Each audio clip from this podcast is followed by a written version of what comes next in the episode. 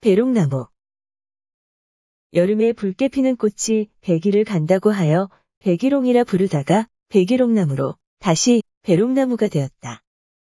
줄기를 긁으면 마치 간지럼을 타는 듯 가지가 움직인다고 하여 간지름나무라고도 부른다.